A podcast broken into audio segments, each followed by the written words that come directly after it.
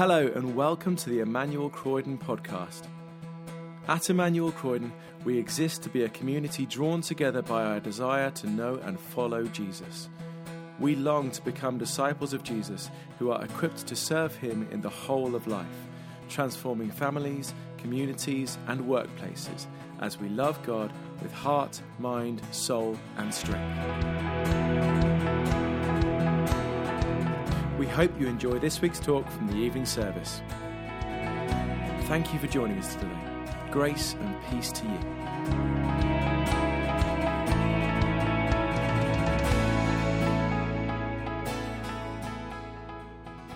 Well, I wonder where that conversation had you going. Uh, if there are thoughts there that you want to pursue later, I'd love to talk to you, or perhaps talk with some of the team, or continue with the person that you were speaking to. We're going to be thinking this evening about the love of God. What is it like? And what are we supposed to think about it? But before we do that, I want to talk to you about the fear of flying. Is anyone here afraid of flying? Is anyone here afraid, afraid of flying?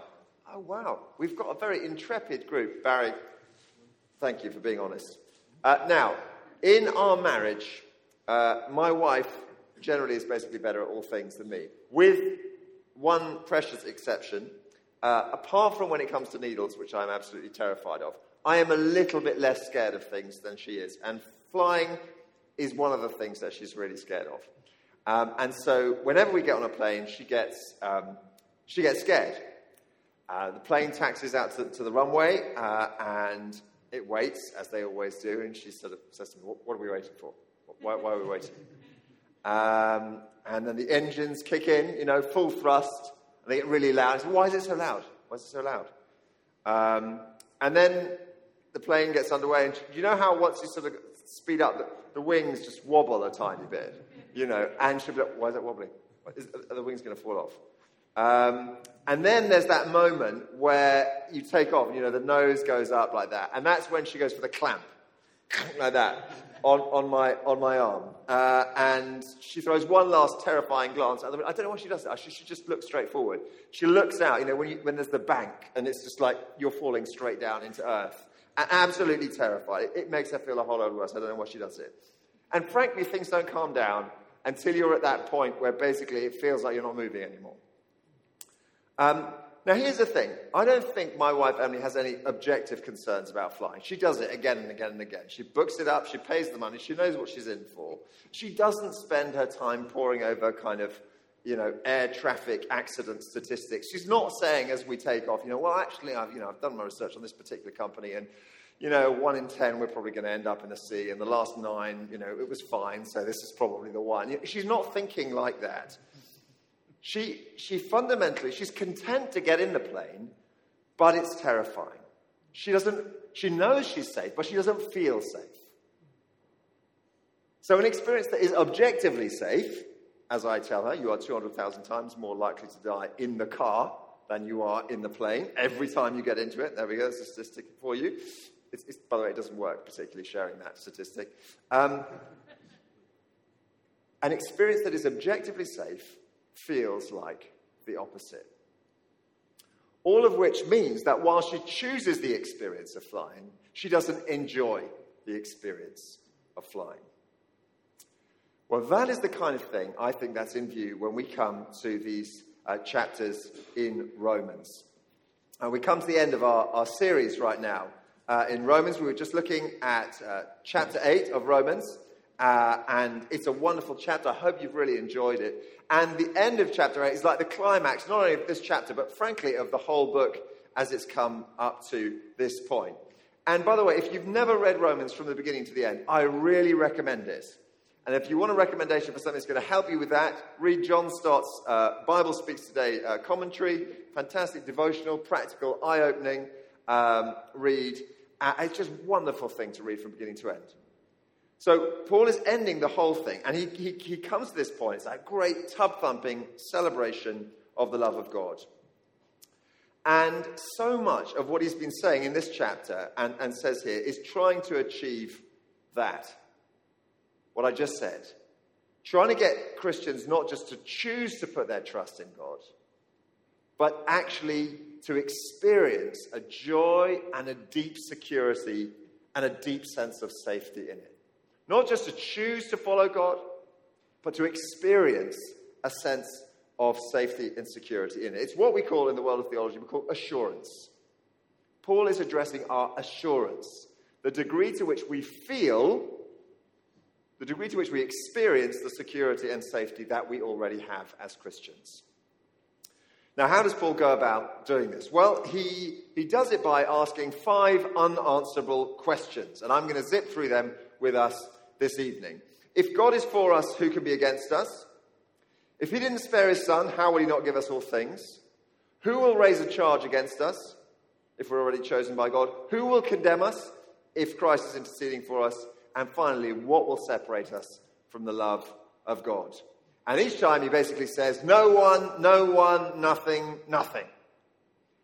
So let's go through that in turn. And I'm praying that by the time we get to the end, we will not just know what the answer is, we will feel it and the same sense of triumph and safety that Paul experiences. Okay, so find Romans 8 again. If you've lost it, uh, get it on your phone or, or, or the, in the Bible. Romans 8, 31. Romans 8, 31. What then shall we say in response to these things? If God is for us, who can be against us? If God is for us, who can be against us? Now, I think this part of the passage here, it tackles the first dimension of a lack of assurance, and that is opposition. Opposition. One of the reasons we begin to fear that the Lord is no longer interested in us, that He's checked out of our lives, uh, that we've blown it with Him, is when we experience resistance and opposition in our lives. We experience adversity. So, what might this look like? Well, for example, let's say you're trying to heal a relationship in your family or with an old friend, and it's costing you a lot of energy, uh, but you're, you're really going to make a big effort. You're really leaning in uh, to speaking kindly to that person, you know, getting them in your life, get them a gift, you're being really thoughtful, you're trying to include them in something, and you're, you're sure this is really what the Lord wants you to do. And then all of a sudden, someone else connected with the two of you just piles in and starts criticizing you, saying, What are you doing? It's so rubbish. You're just going to make it worse, whatever. Shouldn't have bothered, and so forth. And you think, Lord, I'm, I'm trying to do the right thing here. It's actually quite hard. And now, just everything is against me, particularly this person here. Where are you, Lord? And, and, and that, that question, that way, that, that, the way that Paul puts it here, if God is for us, who could be against us? The answer we're supposed to say is no one. God is for me, so no one can be against me. Except that, like most of the questions in here, of course, that seems like a ridiculous thing to say at that time. What we actually feel is, if God is for us, who can be against us? Well, let me tell you, Lord, actually, quite a lot of people are against me right now, and I can list them to you. Paul himself had loads of enemies, right? And Paul read the Bible and he knows that there's a whole history of God's people who all had a lot of opponents. King Jesus, for example, was one of them who had many opponents, masses of opposition. So, what does he mean? If God is for me, no one can be against us. Well, it may be that even though we experience that opposition ourselves, what he's trying to communicate is this if God is for us, no opposition that we might experience can overcome his support. No opposition that we might experience can overcome God's support for us. If you're a Christian, if you've put your trust in Christ, God is for you. He's moving you forward through hardship and difficulty, certainly, but inexorably, He's moving you towards glory. He is for you, and nothing is going to stop that. So I want you to try something for a second, and depending how bold you are, you can change the decibel level on this, including it could be silent. Okay? Try saying, God is for, and then your name. Okay? Now we'll do three, two, one. We'll say it all at the same time. So, we'll, yeah? Okay? Right? Okay? But I tell you what, it's going to be fun if we all say it relatively loudly. Are we going to do it? Should we, should we go for this? Right? Okay, so I will say three, two, one. I will say, for example, God is for John. I'll say it a little bit quietly because it's not all about me and I'm on the microphone. Okay? You're going to say your name. God is for, and then your name, not your name. Right, okay, here we go. Three, two, one. God is for John. Wow. How did that feel? Did that feel good? Perhaps, uh, perhaps you thought that's fantastic, that's brilliant, you're going to go home, and just that's, that's going to be your mantra for the evening. Perhaps you were a little bit scandalized by that. Really? You, know, you heard the words, you're like, oh, I'm not so sure. That's what Paul wants us to know. He wants us to be able to say those words with absolute full assurance. Now, let's just be clear about what this means. This doesn't mean that God is for everything that you do. The harebrained and stupid things that I have done in my life and that I continue to do, God is not for them. He is against them. He wants me not to be an idiot. But He is for me. He is for me in the sense that nothing meaningfully can get in the way of His great plans to draw me all the way to glory. He's busy changing me, making me like Him, and nothing can stop that. Isn't that amazing? That's true for you too if you're a believer today. So that's the first one. If God is for us, who can be against us? No one. Okay. Second, second question. He who did not spare his own son, but gave him up for us all, how will he not also, along with him, graciously give us all things? That's verse 32. He who did not spare his own son, but gave him up for us all, how will he not also, along with him, graciously give us all things. Okay, so this is, the, this is going after the second threat to our assurance, and that is deprivation. When, when we lose something or we don't have something. So, so what happens is you find yourself doubting God's love for you because you don't have something, or because you lose something.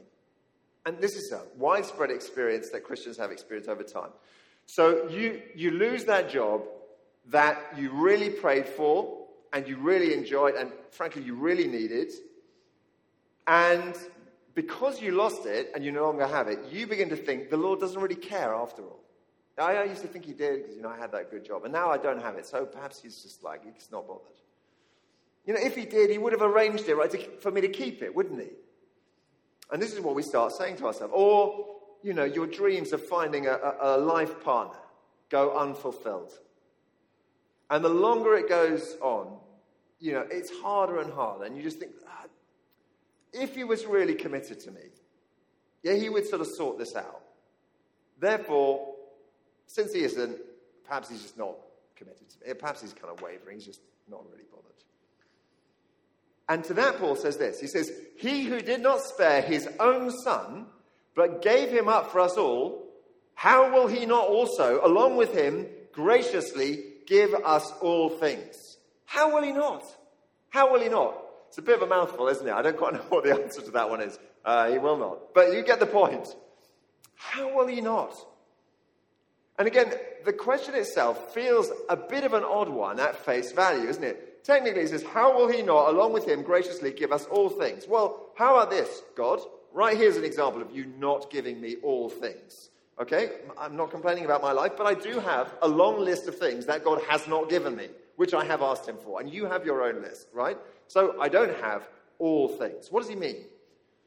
What does He mean? I think He means this. Remember, if you are a Christian, God has form with you. He has already given you the most precious thing, the most precious gift of all. God gave up His Son for you. Now, that is a mystery that the inner workings of which we can scarcely comprehend. But I'm a dad, I'm a father. I, I can just about get my head around the idea of giving up a son. And that's the, that's the shape of what God has given us to understand what, what, what it cost him. And so it is. God gave his son. He experienced the absolute cosmic agony of the cross. God experienced it in himself as a punishment for our sin. And if he was prepared to do that for you, do you not think that whatever else you're going to need, He's going to supply it for you? Now, we've got to think about that a little bit, haven't we? Because I take it there may be things that we think we need where God doesn't think we need them. So, just earlier in this passage, Paul has already said God's great purpose for us is to be conformed to the likeness of his Son to have our characters refined. And any of us who have had our characters refined by the Lord, we know that can be incredibly hard. And it can often take the shape of us not getting what it is that we want at a particular time. There are situations where we really struggle to perceive God's generosity in that. Or to put it another way, whatever we may lack, let it not become a reason to doubt God's generosity to us. When Emily and I went on our honeymoon, um, we, were, we were quite young, we were 22, and uh, we didn't have a penny uh, to rub between us. So uh, my very generous godfather paid for us to stay uh, in, uh, in this amazing holiday, uh, hotel on an island off the coast of Malaysia. And we arrived there. It was just mind blowing, amazing. This view across the canopy, the rainforest canopy. The beach was a short walk away. Um, and we just thought, this is going to be fantastic. And we went for our first meal, and we sat down and we opened the menu. And I looked at this thing, and I thought, nightmare. I the cost of the dishes.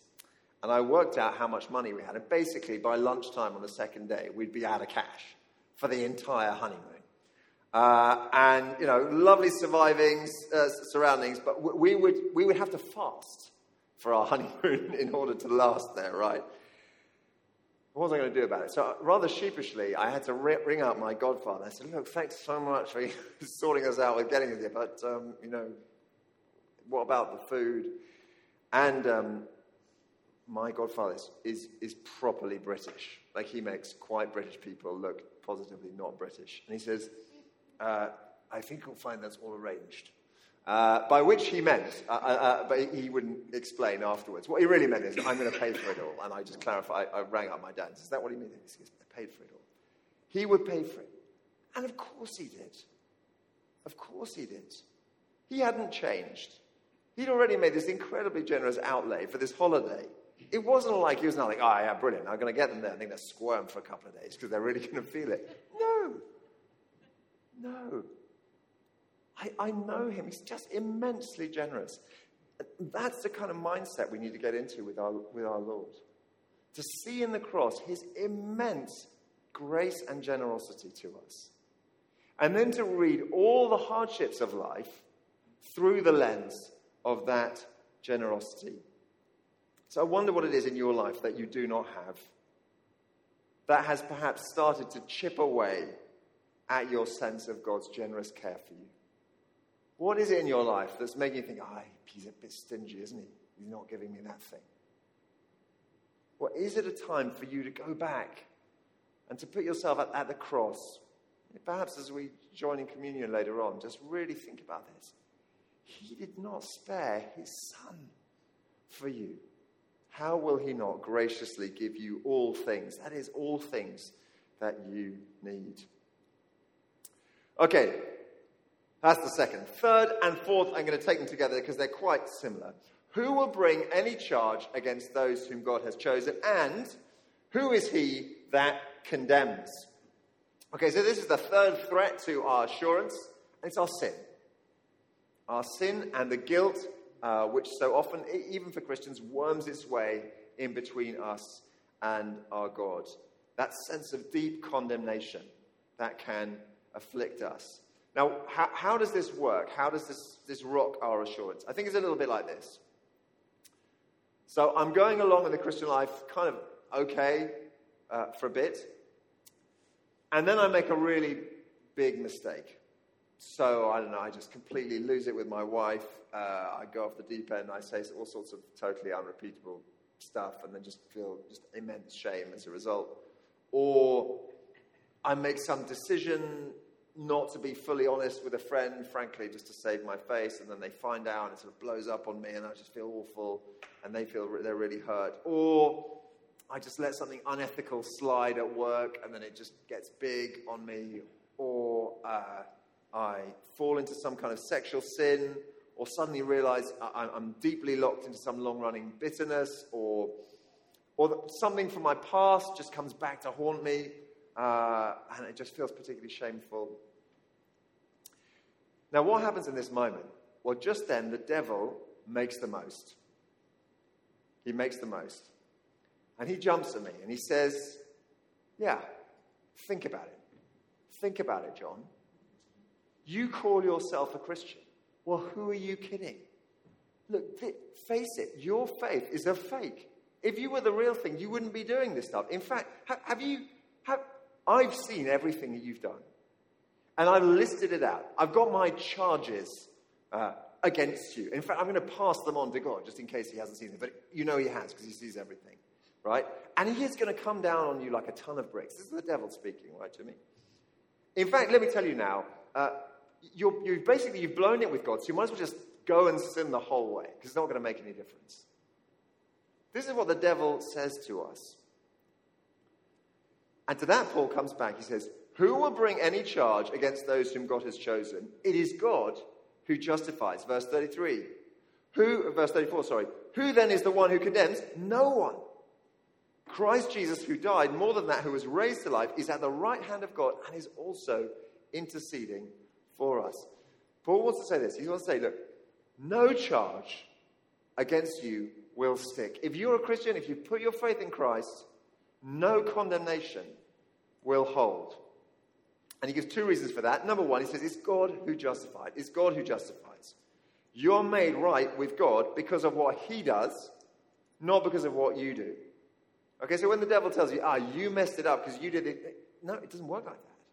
It's on the basis of God's actions that we're justified. It's because Christ took your sin and mine on himself on the cross. He suffered the full extent of God's wrath, God's punishment against it. It was spent, it was dealt with. And so, actually, you know, when, when the devil accuses us like that, the point is not to come back to him and say, well, actually, uh, you know, I see what you're saying, but it wasn't actually that bad. I'm not, I'm not that bad a Christian. You can say, yeah, sure. Yeah, it was. I, I completely fouled it up. That is like worthy of condemnation, that stuff. Your charges are appropriate, except they will not stick. They have been dealt with. I have a Savior who has taken that and all the other stuff that you haven't mentioned just now. He's taken it on the cross, He's suffered in His body for it, and He has released me because the sentence is completed. It is, begins with F, finished. Thank you. Thank you for the song, Stu. It is finished. So that is the first reason. God is the one who justifies. Okay, the second reason why uh, there is no one who condemns. It says it's because Jesus intercedes for us. Now, we're a, a diverse bunch of people, um, and uh, you know, some of us here perhaps have friends in, in very high uh, and esteemed uh, places. Some of us perhaps feel we're not particularly connected with, with the high and mighty. Here's the thing if you're a believer, you have a friend in the highest place, right? Whatever kind of name dropping anyone wants to pull out, including the kind of monarchies of the world, you have a friend somewhere higher because you know where they're sitting? Well, let's have a look. Anyone can tell me where, where, your, where your friend is sitting? Have a look at the passage. The right hand of God. Exactly. It doesn't get higher than that. You have a friend at the right hand of God. There is someone who is vouching for you. And Jesus says to you, to me, John, I know him. I know him. He's with me. I can vouch for him. So if in the heavenly courtroom, you know, the, the whatever, the panel, the, the, you know, the jury out there say, well, you know, what's this guy's record? Seriously, what's, what's he done? The answer from Jesus, who's there, says, well, he's a sinner, and he's done a whole load of stuff wrong, but his sin is dealt with. I looked it up, and I know it's dealt with because I, Jesus, dealt with it myself. So his record now is clear. So who will bring any charge? Who will condemn? In reality, no one. People will try. We may even be con- inclined to condemn ourselves. We do that sometimes, don't we? And the devil will certainly have a go at condemning us. But if you've put your trust in Christ, no charge. No condemnation can stick. God has justified you. Today, Jesus intercedes with you. He is speaking on your behalf in the heavenly courtroom, telling the, you know, the, the powers and authorities, the angels there, sit down, listen to this. This person, he's in. She is with me. He is with me. So I want to say this evening you're feeling that accusation. You feel that sense of condemnation tonight. Well, then there are just, there are just two possibilities. One is that you feel it because you have yet to place your trust in Jesus. You have yet, that condemnation is going nowhere apart from heading towards you. In which case, trust Him. Throw your lot in with Him. But perhaps you've already done that, and therefore, if you're feeling it, it's, it shouldn't stick. You need to turn back at that condemnation and say, Who is He? Who is the one that condemns? No one. Because I am with Jesus. All right, we're coming into land here because we, that, that gets us to the, to the final question. What can separate us from the love of God? And Paul at this stage, he's absolutely just, he's just humming along, right? He's really at his poetic best. And he's really getting into the theme. And so I think we don't need to do much more than just slowly repeat what he says. What can separate us from the love of God? Here he is kind of summarizing everything he's said so far. Verse 35 Who shall separate us from the love of Christ? Shall trouble or hardship or persecution? Paul, remember, he's been around the Mediterranean. He's been beaten up after he preached the gospel in various different Mediterranean cities. He's been shipwrecked. He's been left for dead. He's uh, been attacked by snakes. He knows what he means by these words. Or famine, or nakedness, or danger, or sword, all things that Paul knew very well and therefore are not exempt from Christians. As it is written, For your sake we face death all day long. We're considered as sheep to be slaughtered. Paul definitely had moments in his life when he, that's what he felt like. But, but does he let them defeat him? No. Verse 37 No. In all these things we are more than conquerors through him who loved us. For I am convinced that neither death nor life, neither angels nor demons, neither the present nor the future, nor any powers, neither height nor depth, nor anything else in all creation will be able to separate us from the love of God that is in Christ Jesus our Lord. The answer to the following question is nothing. What can separate us from the love of God? Nothing. Nothing. Nothing. Now, listen, I guess perhaps famine or persecution or sword is not immediately where we go in our own thinking. But we've all got experiences that map somewhere onto this the present, the future, worries about our, our situation, powers, this sense of kind of being buffeted by all sorts of circumstances and challenges in, in life. There's plenty here to go on, and I, I, want to recommend to you take this home with you. Read, read for yourself this, these couple of verses again this evening and be encouraged by them. Above all, just hold that word, those words, more than conquerors. More than conquerors, Paul said. Ah, just an extraordinary thing to say. I mean, you want to go up to him, Paul, you do not look very much like a conqueror. Apparently, he was quite small, Paul, as well, and he's not very good at talking. Like, he was sort of, you know, people sort of, near, he's not very eloquent. Paul did not look like a conqueror. And certainly his experiences did not make him look like a conqueror. But he said, We are more than conquerors because of the love of God through him who loved us. All right, so let's get right back to the start. We started with the fear of flying. So I want to ask you, as, as, uh, as we wrap up, I want to ask you, what is your experience of the Christian life? Are you like you've got on the plane, you sort of recognize that's what needs to happen. You know, flying is part of what's required. But frankly, you're, you're, you're living the fear. You're looking out the wings, they're wobbling. You know, you're clamping down on the person next to you. You're not enjoying this very much. You've chosen to follow Christ, but you're yet to experience the safety and the security of knowing that assurance.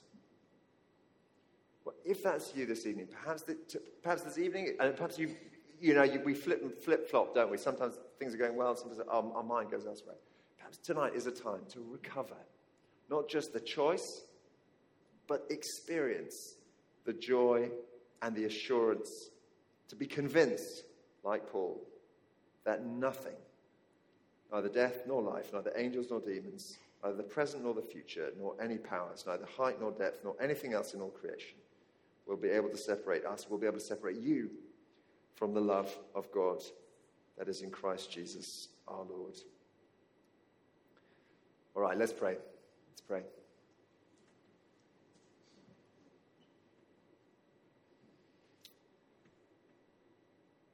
Let's just take a moment to, um, to consider what we've heard, consider what the Lord's been saying to us in our hearts, I want to keep the scriptures open there for, for yourself.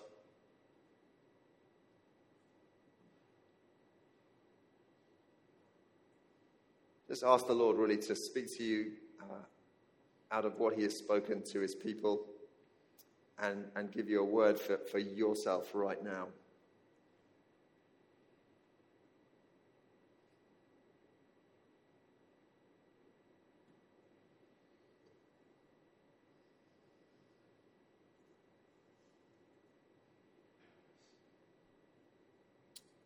Perhaps for some of us, it's a, it's a case of uh, finding the confidence to accept God is for me. Perhaps for some of us, that still sounds scandalous uh, or doubtful. And you need to learn to say that again and to say it with confidence.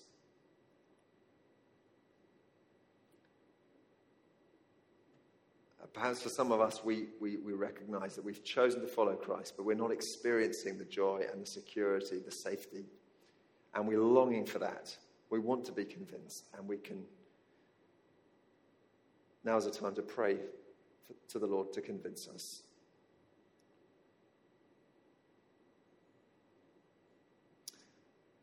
So, Lord, we thank you for speaking to us from your word this evening. It's a powerful word and we know it speaks right into the heart of our lives. Oh Lord, give us assurance. Give us the joy of knowing we are safe in your love. And out of that safety, out of that conviction, out of that security, Lord, enable us to serve you wholeheartedly and joyfully every day. We pray this in Jesus' name. Amen. Good. Do, don't hesitate to make the most of the prayer ministry that will be going on afterwards. If there are things you'd like to pray about, or, or do contact me. We're going to move on now uh, to share the Lord's Supper together. Thanks for listening to the Emmanuel Croydon podcast. For more information about our church and everything we have going on, visit our website, emmanuelcroydon.org.uk. You can also follow us on Facebook, Twitter, and Instagram to see and hear what's going on in the life of our church.